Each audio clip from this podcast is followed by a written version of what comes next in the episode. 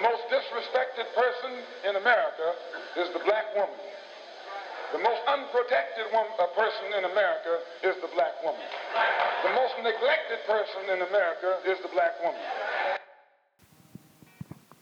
A few weeks ago, I interviewed my mom about my birth story. Being the firstborn, I wanted to hear her journey and her struggles of having me in Germany. My Ghanaian born mother and my German father both met while studying at the University of Oxford. They married and soon after moved to my dad's hometown of Frankfurt, Germany. During her pregnancy, my mother was diagnosed with high blood pressure, which later found out to be preeclampsia. She was admitted into the Stadtkrankenhaus Offenbach, where she would later have me.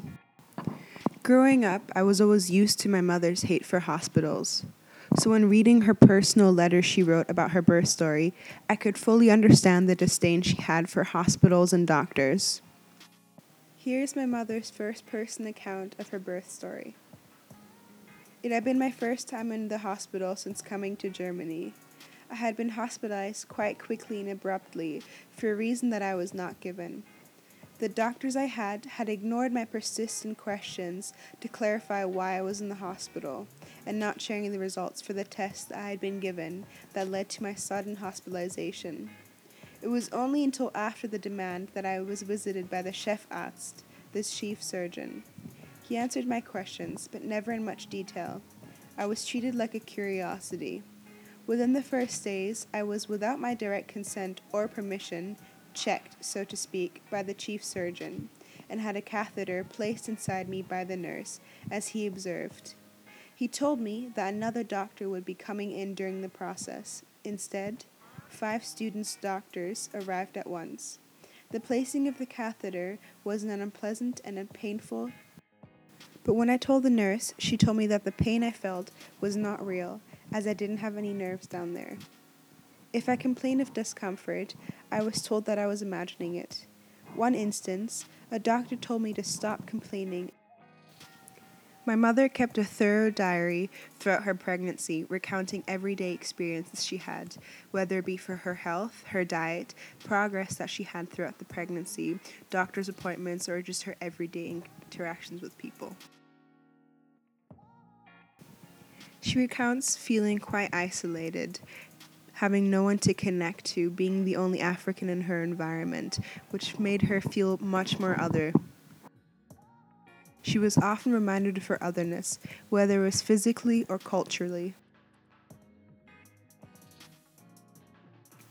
During that time, my father went away for a few weeks to Uganda. Still getting to know her in laws, who provided her with more basic needs rather than emotional comfort or support. This heightened her feelings of isolation. While my mother's birth class was an English speaking group, she still struggled to connect as everyone was white, and it made her feel even more aware of her otherness, as most had small to large bumps, while she, in her own words, ballooned. The birth class teacher was also a Brit. But as in England, where there is a class separation, there is a demarcation between white and black Brits, which was and is still upheld between Brits no matter where they are.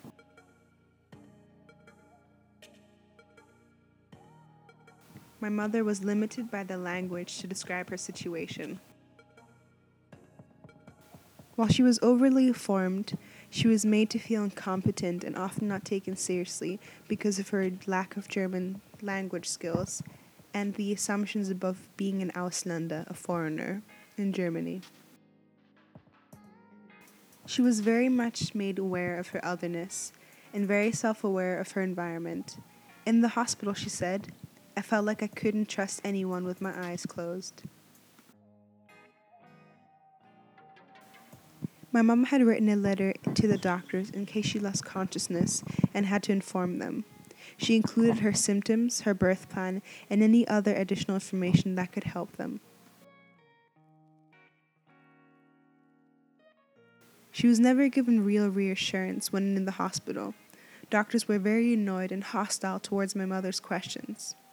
Questions to help her understand in detail what was being done to her body, what was happening to her body and her child, and what tests and results were there being. The doctors felt quite offended and resentful, often telling her, Don't worry about it, it is complicated, but all you need to know is it is to make you feel good. A quote that my mother vividly remembers that a doctor telling her when she was hospitalized.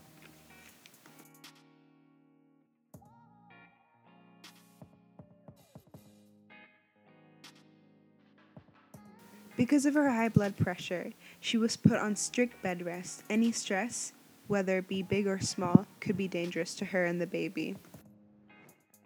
So when she would ask her doctors and the doctors weren't answering those questions, the emotional duress from that would increase her blood pressure. I felt fine, she says, but the monitors read otherwise. I felt my life was driven by the machine, she recounts. My mother was admitted into the Offenbach Clinic, which was close to a specialist neonatal hospital. Her doctors had urged her to go there because of the worry of the impact that her hypertension and blood pressure would have on the baby, and felt that my life was under threat because of those symptoms. The constant tests on my mother to determine how her body would react were felt justified by the fact that it was a research hospital.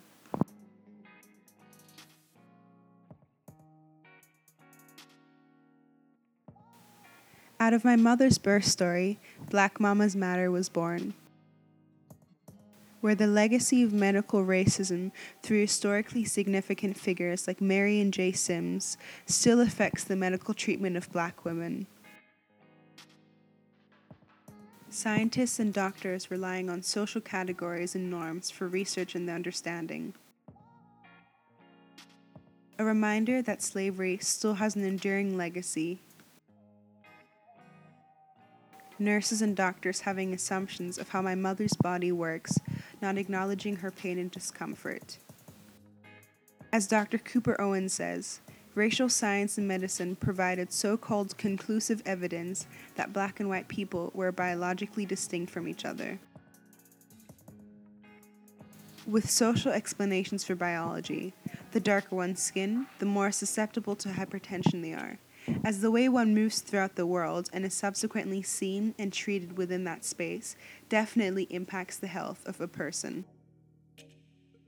Reifying race within medicine through education perpetuates and strengthens a system of racism which impacts a black woman's medical experience, as was displayed when the nurses and doctors ignored and denied my mother's feelings and acknowledgments of pain and discomfort.